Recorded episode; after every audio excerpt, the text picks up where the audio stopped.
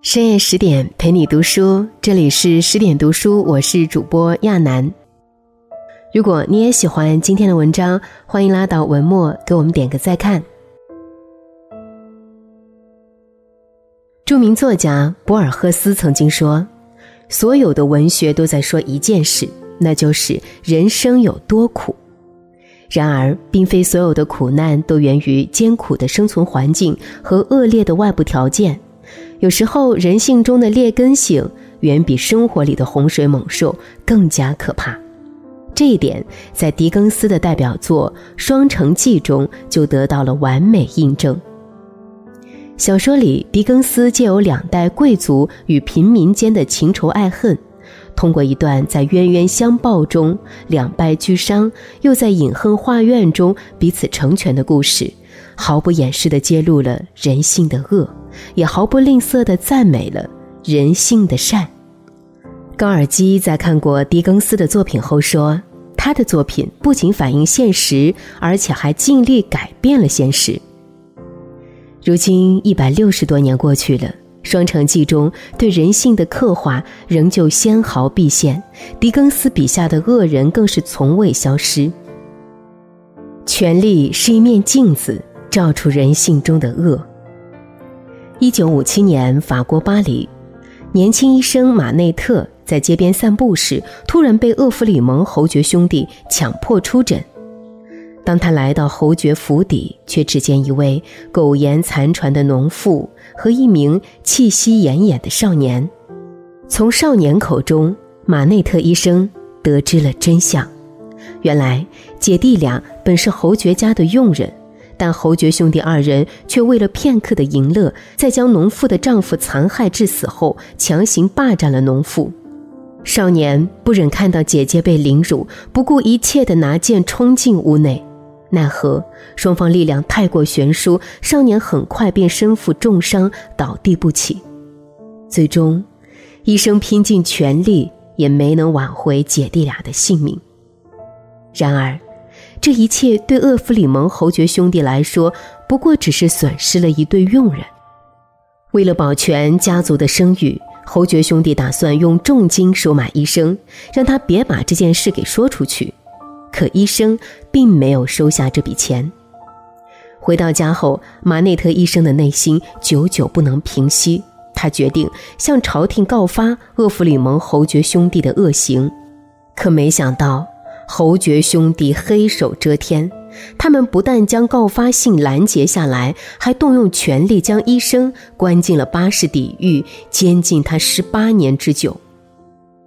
两年后，医生的妻子更是在极度悲伤中不幸去世。就这样，侯爵兄弟仅仅为了一时的淫乐，就让两个原本幸福的家庭瞬间支离破碎。常言道。世上强欺弱，人间最盛行。侯爵兄弟一连串伤天害理的行为背后，正是人性中以强凌弱的畸形心态在作祟。但令人胆战的是，即使生活在百年之后的我们，身边仍随处可见这样的恶人。有人仗着身强力壮，蛮横的用武力欺负身边的弱小者。有人仗着自己人多势众，肆无忌惮的合伙侵害他人权益；也有人仗着财富或身份上的优势，对各方面条件都不如自己的人尖酸刻薄。说到底，权力就像一把双刃剑，心存善念的人会把它转变成资源，帮扶身边的弱者。而内心邪恶之人，则会把它当成欺压弱者的资本，让其成为一把伤人于无形的刀。很多时候，人性是复杂的，天使和魔鬼往往只在一念间。一个人一旦失去内心的悲悯，便很容易在弱者面前失去心智，在以强凌弱的快感中，步步坠向深渊。站在仇恨中央，四周全是深渊。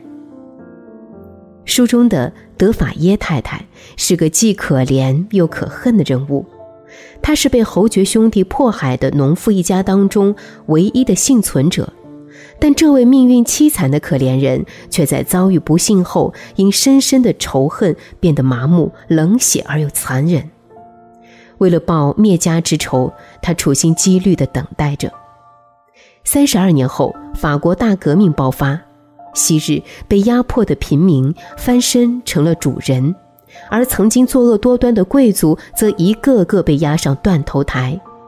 当初杀害农夫一家的侯爵兄弟，也被一位痛失儿子的农夫暗杀，得到了应有的报应。但德法耶太太内心的仇恨，并没有随着侯爵兄弟的相继离世而熄灭。他偏执地认为，所有与贵族有瓜葛的人物都应该被处死，其中就包括一个名叫达内尔的年轻人，他正是侯爵的侄子。然而，尽管达内尔身上继承了贵族的血脉，但他从未与侯爵兄弟同流合污。他同情底层百姓，不仅在厄弗里蒙侯爵兄弟死后拒绝继承家产，还通过手中的贵族特权，全力帮助平民减轻生活负担。但内心早已被仇恨填满的德法耶太太丝毫没有考虑这些。为了复仇，他甚至将枪口对准侯爵家无辜的仆人，并以其生命的威胁迫使达内尔从伦敦赶回巴黎接受审判。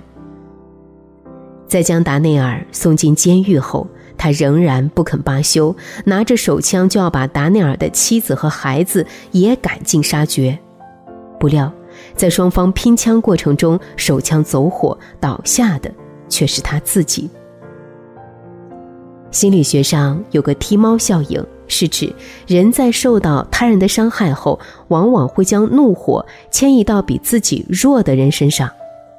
就像小说中的德法耶太太，因曾遭受过贵族的迫害，于是，在翻身后变本加厉地想要报复达内尔和他的家人。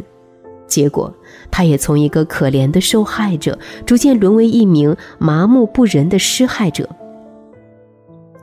有句话说得好：“当你凝视深渊的时候，深渊也在凝视着你。”生活中，对那些曾经伤害过我们的人，我们当然有权利选择不原谅。但过度的仇恨非但改变不了既定的事实，还会让我们陷入冤冤相报的恶性循环，最终把自己逼上绝路。就像陈年的伤。反复撕扯，只会日渐溃烂；不去触碰，才能愈合得更快。放过别人，也是在放过自己。一九七五年，马内特医生在遭遇了人生中最漫长的牢狱之灾后，终于刑满释放。他的女儿露西专程从伦敦赶回巴黎接他。但长期的监禁和折磨早已让他从风华正茂变成一位满头白发、神志不清的老人。幸而，在返回英国的路上，父女俩邂逅了一位名叫达内尔的年轻人。在达内尔和女儿露西的悉心照料下，医生渐渐恢复了神智，也想起了之前诸多事情，但他仍会在某些时刻突然变得癫狂。漫长的旅途中，父女俩还帮达内尔摆脱了一场官司的纠缠。也正是在这互帮互助间，女儿露西和达内尔互相被对方的人格所打动，深深爱上了对方。然而，就在两人订婚前夕，达内尔却突然向马内特医生坦白，自己正是当年害他入狱的厄弗里蒙侯爵的侄子，并请求他的宽恕和原谅。想到自己长期遭受的苦难，医生的内心久久难以释怀。在那段暗无天日的被囚禁的日子里，他曾无数次恶毒地诅咒厄弗里蒙侯爵兄弟，希望他们全家都遭受报应。然而，在一番心理斗争后，医生还是决定放下过往的恩怨。他不愿将上一代的仇恨沿袭到女儿身上，更不愿因为自己的不幸而剥夺了女儿的幸福。他说：“无论什么新仇旧恨，为了他，都应该一笔勾销。”最终，马内特医生向女儿隐瞒了真相，宽容的接纳了这位仇人的后裔。当医生终于彻底的释怀，不再回首陈年的伤害，他竟奇迹般的完全恢复了神智，将自己从精神的囚笼里解放了出来。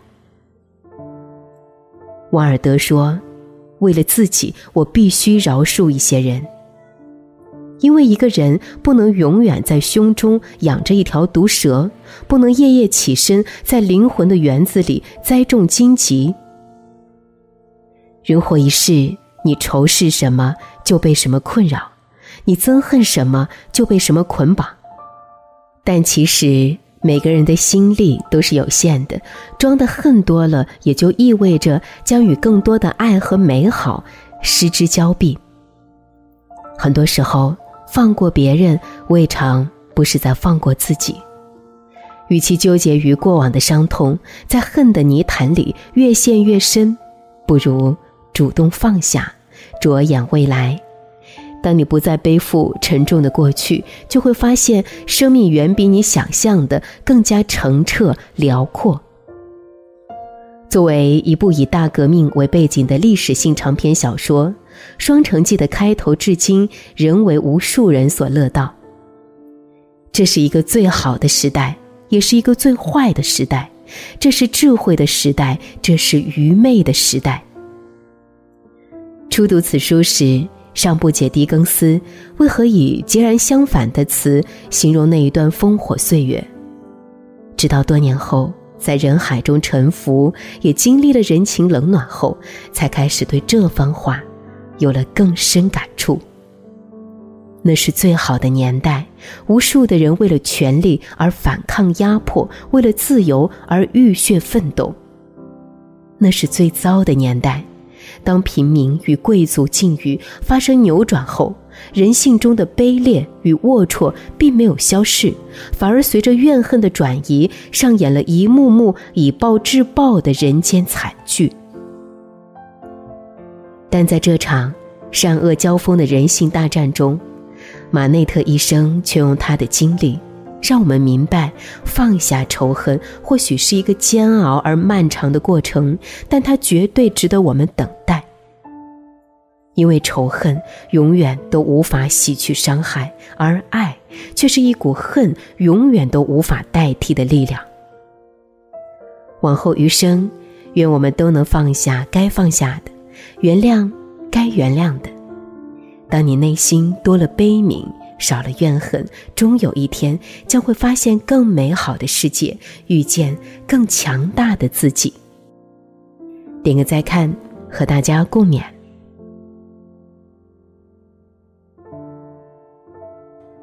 更多美文，请继续关注十点读书，也欢迎把我们推荐给你的朋友和家人，一起在阅读里成为更好的自己。